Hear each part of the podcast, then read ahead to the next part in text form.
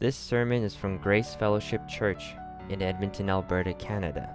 To access other sermons or to learn more about us, please visit our website at graceedmonton.ca.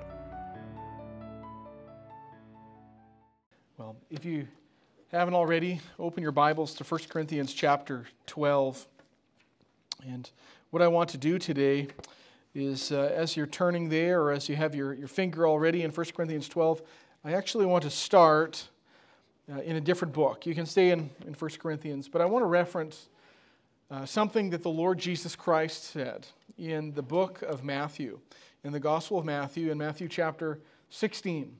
It's actually the very first time that we hear the word church in our New Testaments. Uh, and and this, is, this is the scene. You might remember it from our time in, in Mark just a, a few months ago that in the Gospel of Matthew, in, in chapter 16, we read that near the end of Christ's Galilean ministry, our Lord Jesus took his disciples some 40 kilometers north of the Sea of Galilee. Uh, does anyone remember the name of that town? We're a small enough group, I can, I can ask. It's a city. Rhymes, or it's named after Caesar and Herod Philip. Caesarea Philippi. Caesarea Philippi. And, and uh, the Lord took his disciples to Caesarea Philippi at the foot of Mount Hermon, a, a, a mountainous peak that, that reaches 9,200 feet above sea level. And, and there we know from our, our, various times of study that, that that place, Caesarea Philippi, at the base of Mount Hermon, was, was a depraved place. Uh, in that particular city, you could worship three gods uh, each day on any given day of the week. And so if you lived in in the day of the Lord Jesus Christ, you could uh, wake up bright and early in the morning, have your breakfast, and then go into Caesarea Philippi and worship the emperor as part of the Roman imperial cult. Uh, you could go back home, take some rest. After some lunch, you could make your way down to the, the Grotto of Pan, which was discovered by uh, Alexander the Great and his army and was turned into somewhat of a pagan heritage site. And there you could worship the the one of the oldest Greek gods, Pan, who was a devilish looking creature. Kids, if you think about uh, cartoon images of the devil with, with the horns, the long, or maybe the long curly horns, uh, that, that is loosely based after Pan, who is half man and half, and half goat. And then in the evenings after dinner, you could go in the dark of night and sacrifice to the ancient, Israel, the ancient enemy of the God of Israel, the, the false god Baal. And, and we know that many who worshiped Baal would even sacrifice their own children. And so it was here in the setting of this spiritually dark place that, that the Lord Jesus Christ said those familiar words, words that we've, we've looked at now a few times. He said, I will build my church. I will build my church, and the gates of hell shall not prevail against it. And for millennia now, Christ has been in the glorious business of building his only church, whether it be in the heart of Jerusalem, amid stones and swords, or in Caesarea Philippi, in the shadow of Mount Hermon, in Corinth, which was its own corrupt and vile city, or even here in the city of Edmonton, or, or in Strathcona County at Meadow Lodge Bible Camp. Christ is in the business of building his church. And in all of the records of Christ's earthly life and ministry, we have many of his words, and yet we find uh, very few promises as emphatic as Christ's words in Matthew 16 I will build my church. Now, you might be asking, it's an interesting place to start. We're in 1 Corinthians 12. Why start in Matthew chapter 16? Well, this, this afternoon, we're turning our attention to 1 Corinthians chapter 12 and here, Paul is going to show us one of the primary means that Christ is pleased to use in order to build his church. Two years ago, uh, the room was slightly rearranged. I was standing uh, right there where you can see the old platform was, and I, and I said to the group that Christ would build his church. By God's grace, Amy and I reminisce about it regularly how Christ is building his church, and that whether it be the, the powers of Pan or Caesar or Satan, none will thwart Christ's building of the church. And what we find in 1 Corinthians 12 is that here, since Christ first commissioned his disciples to go into all the world, it has been our Lord's good pleasure to take radical sinners, sinners like you, and sinners like me, sinners like those who are still yet to be reached in the world, and to make them into ordinary saints of God, and to fill them, to fill you with His Holy Spirit, and to give you gifts in order that you might employ them in His service to the end that His church would be built. And in this chapter, as we study it together, this is what we're going to find. Paul is confronting the error of the Corinthians, at least as it pertained to, to their understanding of the manifestations of the Spirit. Uh, and, and we were in 1 Corinthians not that long ago. We know that Corinth was just plagued with errors. And in this particular case, he's going to deal with their error as it relates to the Spirit.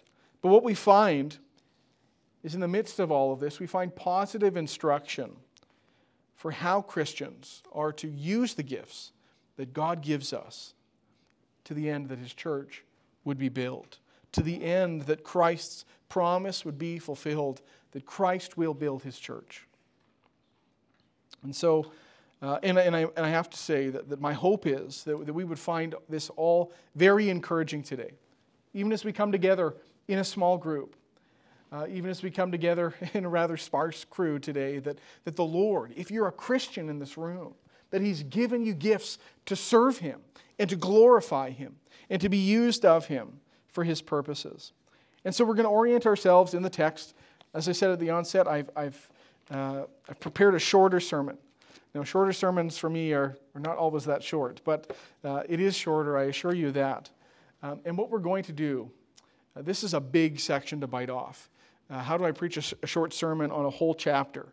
Well, what we're going to look at is we're going to look at four statements that we can deduce or to draw from this particular passage that deal with how God gives his people to build his church. Four statements that are true of every Christian in this room as we seek to faithfully serve and to be used to build Christ Church. So let's begin by looking at the first three verses. I'm going to read them and then we'll, we'll expound a bit.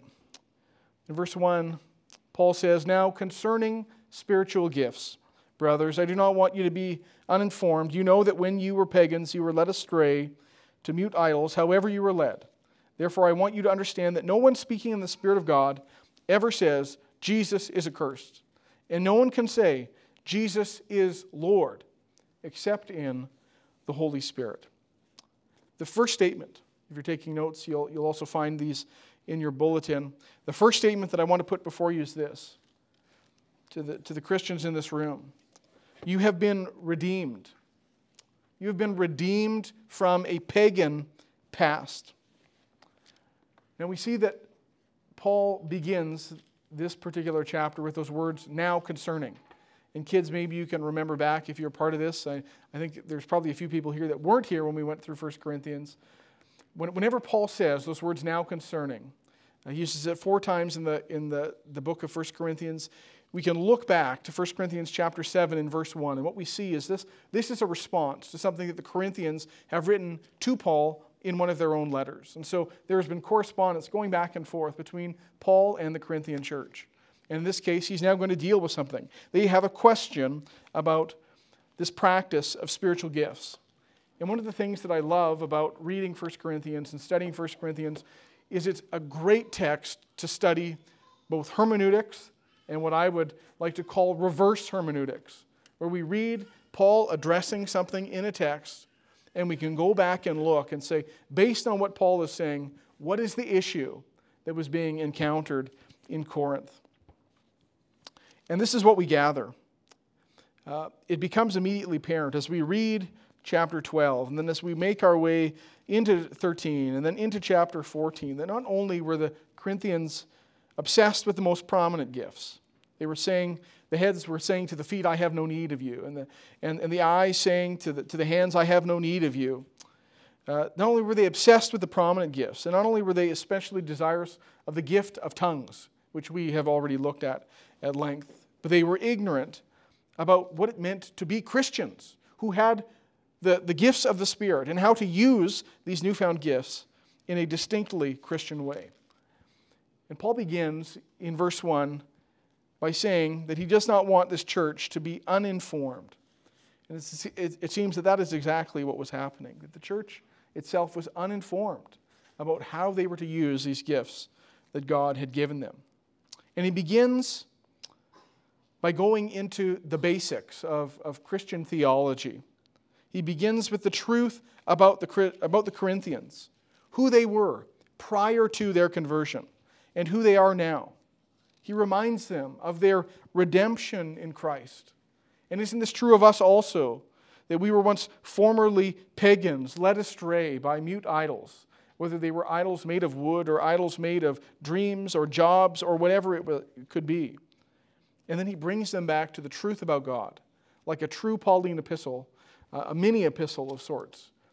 Paul gives us theology, and then he will give us uh, uh, orthodoxy or orthopraxy to, to practice these things in an upright way. And this is the situation of the time. We know the, the history of Corinth quite well, it was a, it was a city of tremendous, uh, gross sexual immorality and, and absolute confusion.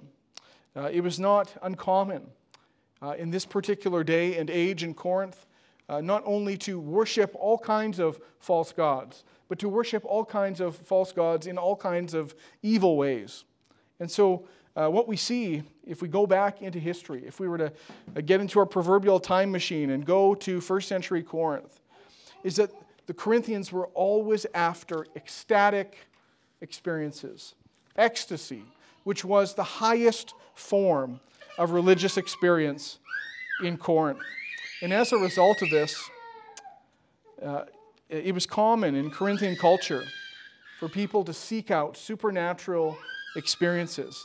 And the way they would do this, and you'll recognize this, is that they would get together and they would begin to uh, repeat these frenzied chants, repeating the same words over and over and over again.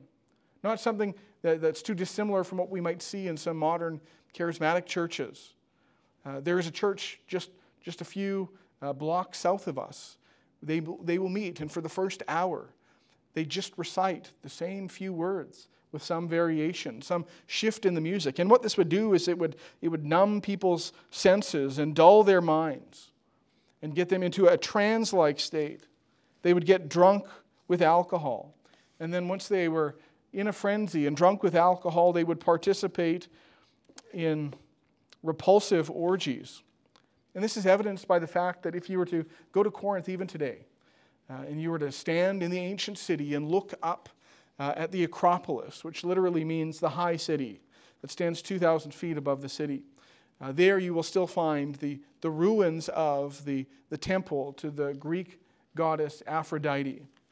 And in the evenings, when the sun would set, the, the people would come down, the, the priestesses, some 1,000 priestesses from the, the temple of Aphrodite, and, and seduce their willing victims in the city below as an act of worship to their God. And the situation was becoming so bad. Uh, I'm trying to think who was here for the, our very first sermon in 1 Corinthians. We've got two kids here, we've got one person back there. I think there are four people in this room that were here for that first, that first sermon in 1 Corinthians. And, and, and one of the things that we realized when we studied that particular passage was that the Corinthians were, in fact, so evil that, that a new Greek word came into creation as a result of their behavior. And, and what it was is the, the Greek verb korinthiazo, which means to Corinthianize people. And what it meant is that, is that you would uh, trip someone up with debauchery or gross sexual immorality. And so Corinth was such a city that not only could you get into Corinth, but if you were there long enough, Corinth could get into you. And this, no doubt, had a significant impact on the church. And the perversion of these spiritual gifts in Corinth was leading some to have ecstatic utterances that were that were not only uh, foolish, but were heretical and blasphemous in nature. And we see that in verse 3 when Paul tells the Corinthians, he says, No one speaking the Spirit ever says Jesus is accursed. Now, we don't know if this was a hypothetical statement, if people were in fact claiming to be filled with the Spirit and saying Jesus is accursed. But what they were saying, uh, at the very least, were, were blasphemous, unhelpful, and heretical things. It reminds me of a story I once heard where a man chose to divorce his wife. And when people asked him why, he said, God told him to do it. And God will never tell you to do something that is contrary to his word. But, but this is exactly what was happening here. But to the contrary, what Paul says is that one who is filled with the Holy Spirit doesn't uh, curse Christ, but the one who is filled with the Holy Spirit confesses Christ and not just confesses Christ, but confesses him as Lord. And Paul says that the only way that a person can make a true Christian profession, uh, the kind of profession that we would read about in Romans chapter 10 and verse 9, that if you confess with your mouth that Jesus is Lord and believe in your heart that God raised him from the dead, the only way that you can make that confession is by the working of the Holy Spirit in that person. That salvation is a gift. It is initiated by and impossible without the powerful regenerating work of the Spirit in that particular individual. And so the first picture we have from these first three verses is Corinth as a pagan place. And from all of this, I, I, want us to see two things here. Firstly, I want us to see that, that many of the excesses that were visible in the Corinthian church are, are again visible today in the modern charismatic church. I didn't come today to pick on the charismatic church. I, I'm just speaking the truth about some of these particular details. Uh, the seeking above all else for supernatural encounters, singing the same five words over and over again for, for 15 minutes or 20 minutes, or like I said, down the street for an hour, yearning to be drunk in the Spirit, uh, Sam and I were, were sharing uh, video clips of, of uh, um, Bethel Church and, and people that were going to the School of Supernatural Ministry. And, and it wasn't enough to get drunk in the Spirit, they had to get high in the Spirit. And because many of these Christians have no grasp of the Bible or of historical theology, they don't realize that their pursuit of ecstatic experiences is not only not Christian, it's not even uh, Corinthian. It's even worse, it's pagan. It's, it's true that there is no such thing as a new heresy under the sun. And what we see oftentimes, unfortunately, in, in these, I'm going to I'm to pick specifically on the uber charismatic churches, is, is, is just a repetition of the Corinthian error. Secondly, what I want us to see here is that this is the reason why we are not to engage in these kind of practices. The reason is because God has saved us from our pagan former manner of life. I'm not going to read it, but in 1 Corinthians chapter 6, Paul wrote to the Corinthian church then about, about their, their former manner of life. And he, he speaks about not being idolaters, or adulterers, or to practice homosexuality, or, or to be thieves, or to be greedy, or drunkards, or vilers, or swindlers. And he says, And such were some of you, but you were washed, and you were sanctified. What, what sweet words. Think about the meaning of those words. If, if you've tuned out for a second, but you were washed, you were sanctified, you were justified in the name of the Lord Jesus Christ and by the Spirit of our God. Well, how that ought to move us, dear brothers and sisters, to, to praise unto God and to service in His kingdom. We were, you were, I was once led astray by mute idols. Our lives were characterized by every kind of disorder and chaos, and every other vice that sought to ruin our lives. But but Christ has redeemed us, not with, not with money, not with, not with the, the blood of a bull or a turtle dove, but with his own precious blood. 1 Corinthians, or sorry, 1 Peter chapter 1, in verses 18 and 19 says, You were ransomed from the futile ways inherited from your forefathers, not with perishable things, not with perishable things such as silver or gold, but with the precious blood of Christ, like that of a lamb without spot or blemish. And how this ought to move us to faithfully serve Christ. That we were once dead. I like the way Voddie Baucham says it. And you were dead. Dramatic pause. Dead in your trespasses and sins, following the course of this world, following the prince of the power of the air, the spirit that is now at work in the sons of disobedience. You were following the desires of your mind and, and every wind that blew about. And we were lost, brothers and sisters. God saved us. And He didn't save us at, at no cost at all, but at the cost of His own Son on the cross in our place. Feel like I have permission to use this particular illustration because most of you weren't here when I shared it the first time. Um, but I, th- I think it just captures this perfectly what it means to be redeemed from our pagan past, to be used in Christ's service. I once heard a story about an English nobleman who came to California for the, go, uh, the gold rush in the 19th century. And, and, and during that time, he, he must have amassed some kind of wealth. But, but at the end of his stay, he, he had to go back to England, and he chose to go back through New Orleans. And as he was in New Orleans, he was uh, in, in the city, and there was a slave market that was taking place. And he had never seen a slave market before, and so he thought, I'm going to go and watch what happens at the slave market. And as he stood amongst the crowd, uh, there was a beautiful young lady uh, who was brought up onto the platform and was, was put up for sale as a slave. And as he stood there in the crowd, he, he listened to two men who were standing next to him who talked about their intent to purchase her and, and to do all of the vile things that they had planned to do to her once they had made their purchase.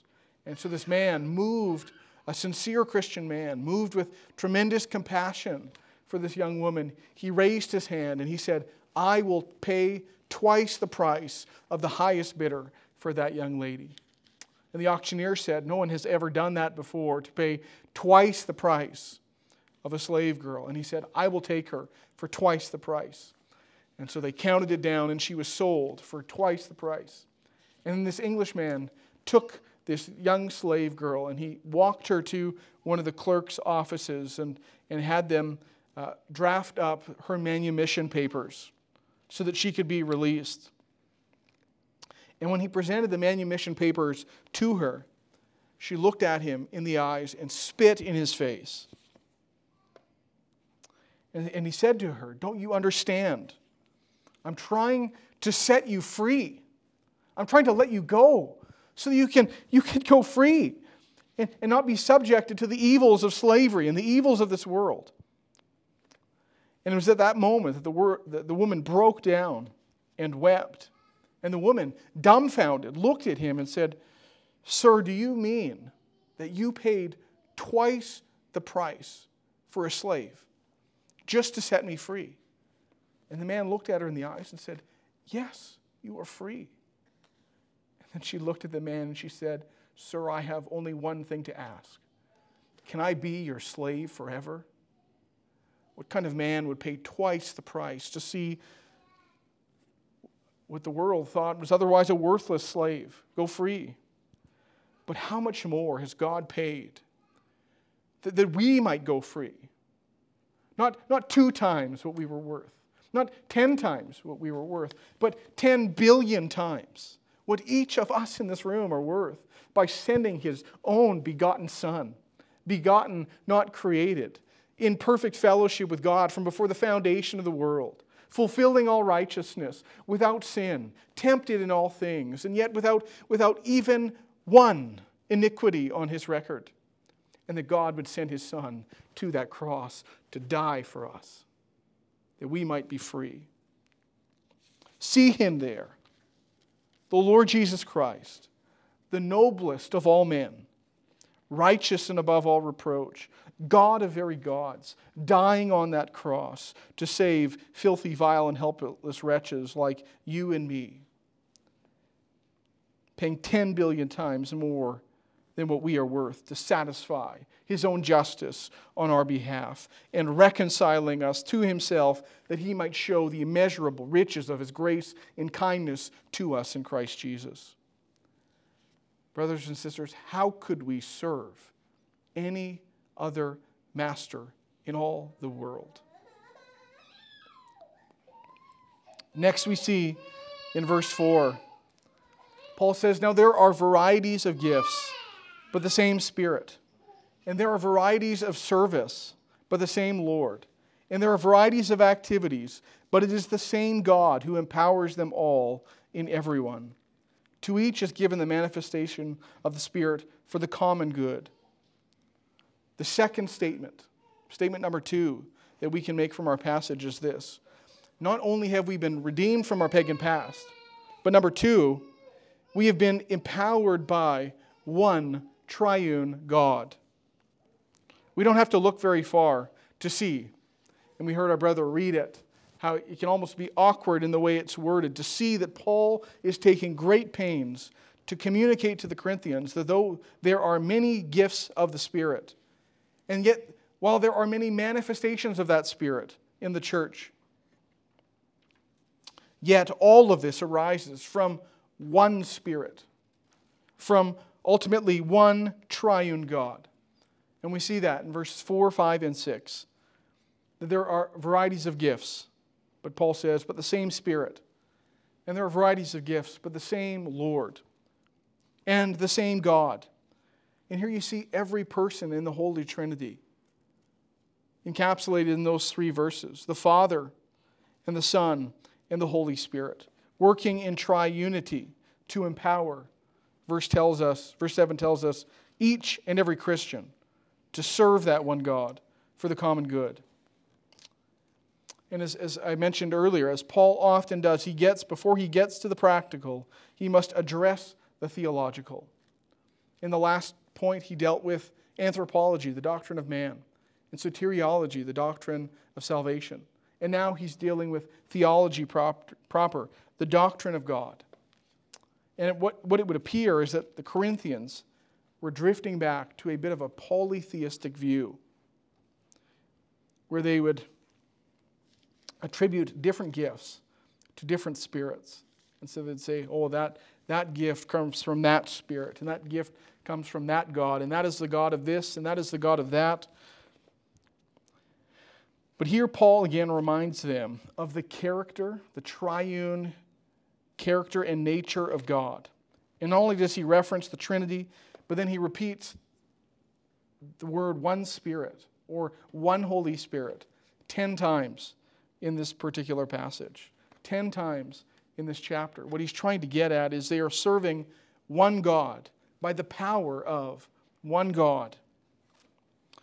And, and, looking around, I don't think that there's anyone in this room that, that would now today attribute different gifts to different gods. I don't think that we would say, well, Ty has the, the gift of a firm handshake. You do, brother. Uh, and that comes from the God of Thor. You know, we, we, we, we wouldn't, I don't think any of us would think in, in that particular way. But I do think that, that many of us are tempted to engage in a bit of a more subtle variation of that. And that is that while we seek to be useful to God, and as we seek to employ the gifts that He has given us, many of us are not content to rely on the solitary power of God alone. But we like to go to our own methods and our own strategies, the, the tips and tricks of the world, our, our, the, the force of our own personalities, uh, the force of our own charisma. Some of us are more naturally gifted public speakers. And so we're tempted perhaps not to, to cry out to God on our faces before we preach, that He would bear fruit in, in the preaching that we're about to do. Some of us are, are more naturally talented. Brother, I think of you and your, and your carpentry skills, Josh. Some of us are more, you're certainly more talented than I am at carpentry. Mm-hmm. I, Steve knows I once helped a child start a birdhouse business. And I'm pretty sure most of those birdhouses were bought out of pity. but, but even then, where our natural abilities meet our day to day, the Lord desires that would be wholly dependent on Him. Whether we're making a birdhouse or writing a sermon or, or fixing a deck at, at, at camp, that we would do everything by the power of God for the glory of God.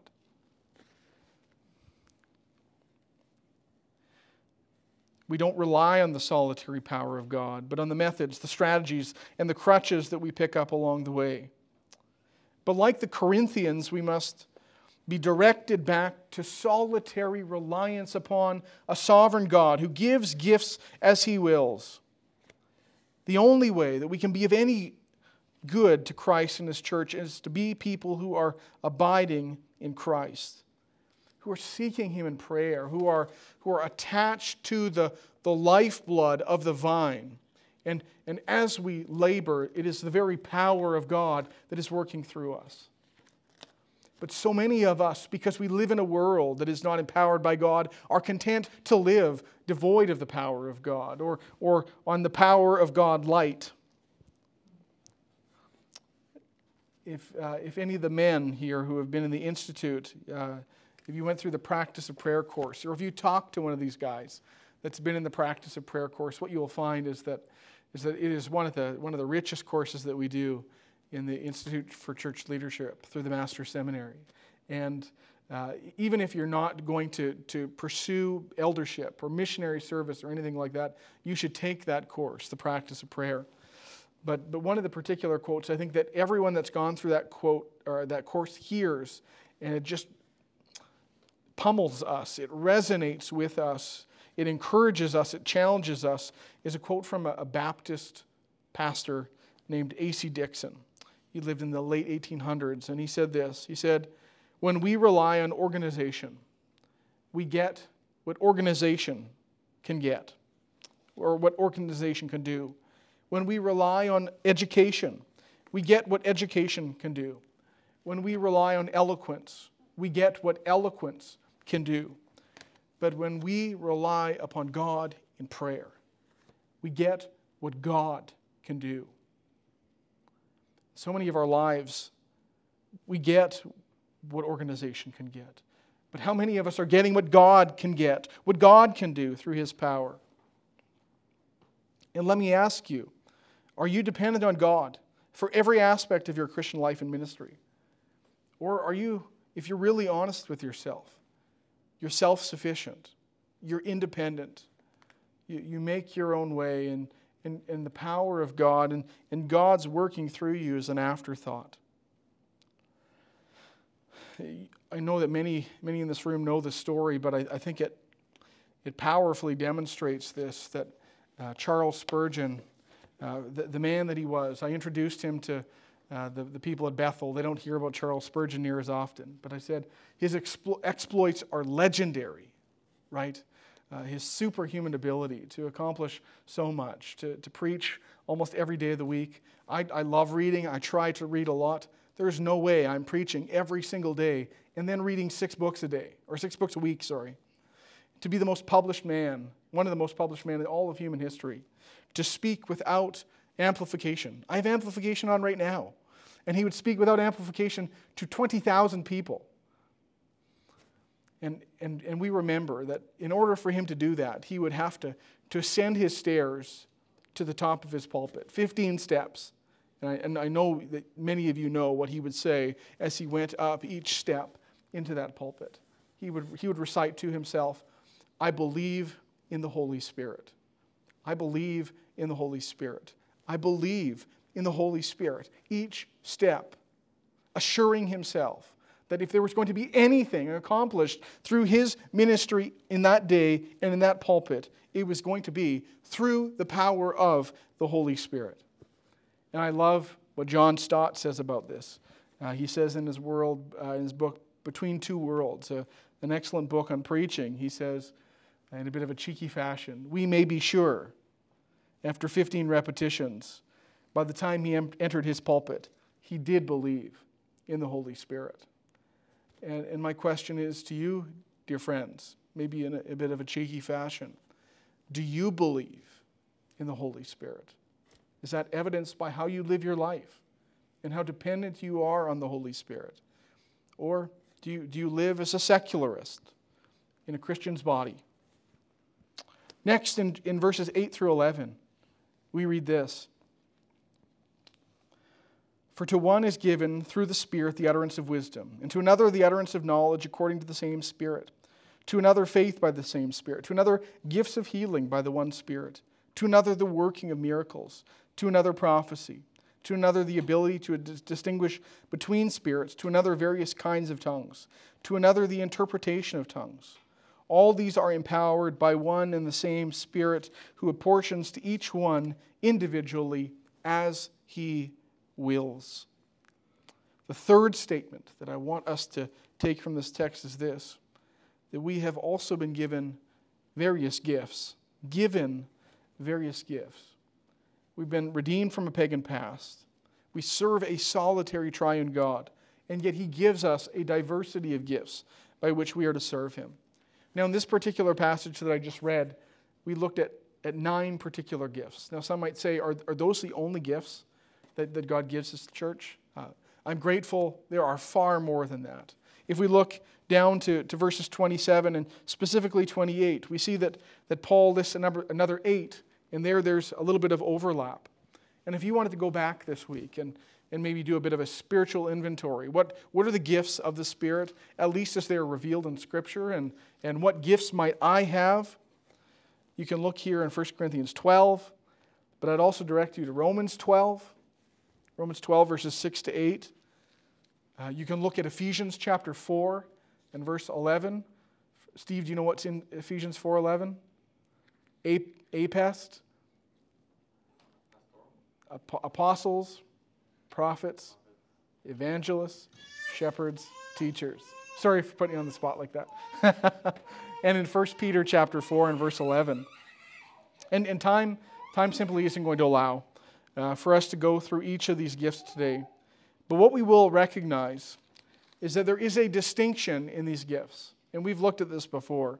But there's, there's a twofold distinction uh, between those that are speaking gifts, those are gifts that are prominent in the church and those that are serving gifts.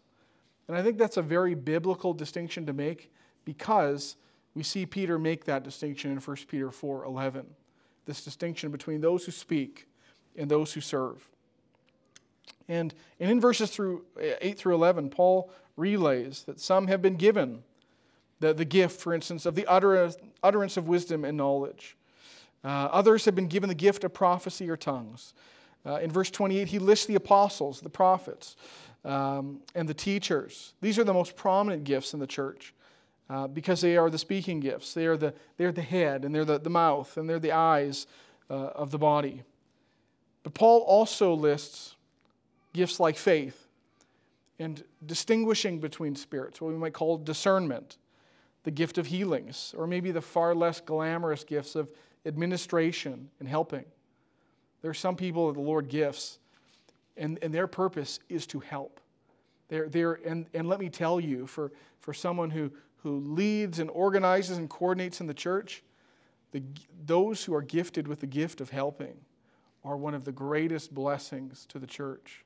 Those who are prepared to serve and to work and to labor and to never be seen and to never be remembered when people give thanks or send out the cards who are content to labor in obscurity in order that God would be glorified and that Christ's church would be built. But regardless of the nature of the gift, Paul again reinforces in verse 11 that these are empowered by one and the same Spirit. He says, who apportions to each one as he wills. Now, whenever you read 1 Corinthians chapter 12, inevitably the question will come up well, Shayne, what about the gift of tongues? What about the, the gift of prophecy? What about uh, these miraculous, these supernatural gifts? Uh, Jason's going to ask in the back, Shayne, what about the gift of miracles? And, uh, and, and maybe in this particular place, there, there's evidence of those. Uh, and, and to that question, it's interesting. I, I, I, preached the same sermon at Bethel this morning, and I, I, I said, and if you want to know the answer to that question, go talk to the elders of the church. They'll have exactly the right answer. Um, but now I'm in this church, and so I have to, to stand up and take responsibility. Um, and, I, and I did take responsibility there too, but I had a little bit of fun with it before I did. But what I would suggest is that these supernatural gifts are not given uh, to the church today, at least in the same way. Uh, and, and I want to make a, a, a, very brief case for that. Um, in the Bible, for instance, we see that the, the office of apostle. I know that there are churches in, in the city today who have apostles. At least they, they claim to have apostles. Um, I've even seen super apostles. And, and I think that, that Paul was being uh, sarcastic when he used that expression. And yet there, there are super apostles. Um, but what we see in Scripture, if we, if we begin to, to dig in to, to what, it, what it was to be an apostle, in order to be an apostle, one had to be appointed by Christ. That the word apostle literally means a sent one. And so they had to be appointed by and sent by the Lord Jesus Christ. And then we, we see from uh, examples in Acts chapter 1 as the apostles got together that they had to be witnesses of Christ's resurrection. And Paul talks about that as uh, that though he was one who was untimely born, the resurrected Christ did appear to him on the road and, and, and for that reason, he qualified as an apostle. Uh, as for the supernatural gifts, it's interesting that when Paul greets the churches, uh, for instance, when he writes to the church in Philippi, in Philippi chapter 1, and he says to the, uh, to the saints who are in Philippi, along with the elders and the deacons, uh, if there were still apostles today, or if there were still prophets today, or if there were still uh, miracle workers today, uh, in the same way that we might see in the New Testament. Uh, would, he, would he not also say in that later letter to these, these churches, to the, to the elders and to the deacons and to the, to the prophets or to the faith healers? But he doesn't do that.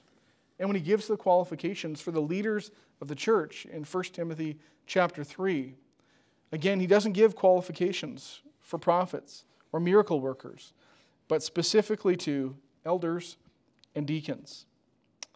I think that many Christians lose sight of this today. Certainly, it's, it's the case in the charismatic movement um, because there's so much ignorance concerning the Old Testament prior to Christ. But if you were to look back at the Old Testament people, uh, it was very infrequent, rather rare, in fact, to, to see a great miracle, to see a great healing, to see personal prophecy. And even in the New Testament, as the canon itself drew to a close, what we find is, is even by Paul's letter to Timothy in, in AD 62 approximately, in his first letter in 1 Timothy chapter 5, um, he speaks to Timothy's frequent ailments and his stomach issues.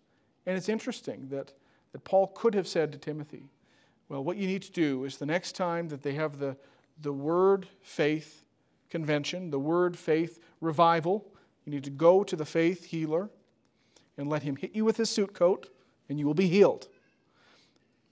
That, that happens. But, but he didn't say that to go to a faith healer, to go to a miracle worker. But what, what did he say? He said, No longer drink only water, but use a little wine for the sake of your stomach and your frequent ailments. Many of the supernatural gifts, such as tongues and miracles and prophecy, I would suggest served as a temporary display to validate the gospel message and to aid in the preaching of the gospel to the surrounding nations immediately following Christ's life. It, it, it lended credibility to the nations as they brought the gospel message. And we see this in, in places like Hebrews chapter 2. Paul's, or the, the author, excuse me, is talking about such a great salvation. And he says, was first declared by the Lord, and it was attested to us by those who heard, while God also bore witnesses, uh, witness by signs and wonders and various miracles and by gifts of the Holy Spirit distributed according to his will. That, that it was the gospel message that was attested to by these miracles. Now, at this point, some might say, well, Shayne, why are you even talking if there are uh, no gifts? I'm, I'm not saying that. But what I'm saying is some of these most supernatural gifts uh, I, I, think there was a, a time and a place for them.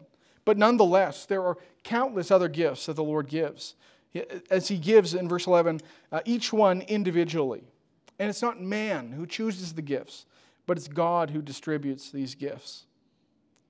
And so, for some of you in this room, God has given you a prominent gift. Maybe it's the gift of teaching. You're to do that for the glory of God without despising those who have a less prominent gift. And for some of you, God has given you, like we would see in verse 28, the gift of administration. And some people might say, well, what am I going to do with the gift of administration? Well, I think it's really interesting. In verse 28, Paul, that term for administration is, is a Greek word. It literally means steering the ship. It's not a prominent, it's not a prominent gift. But we need somebody to steer the ship. We need somebody to, to serve in a way that sustains the ministry of the church. But in both cases, they're to serve God with the gift that He has sovereignly purposed for you.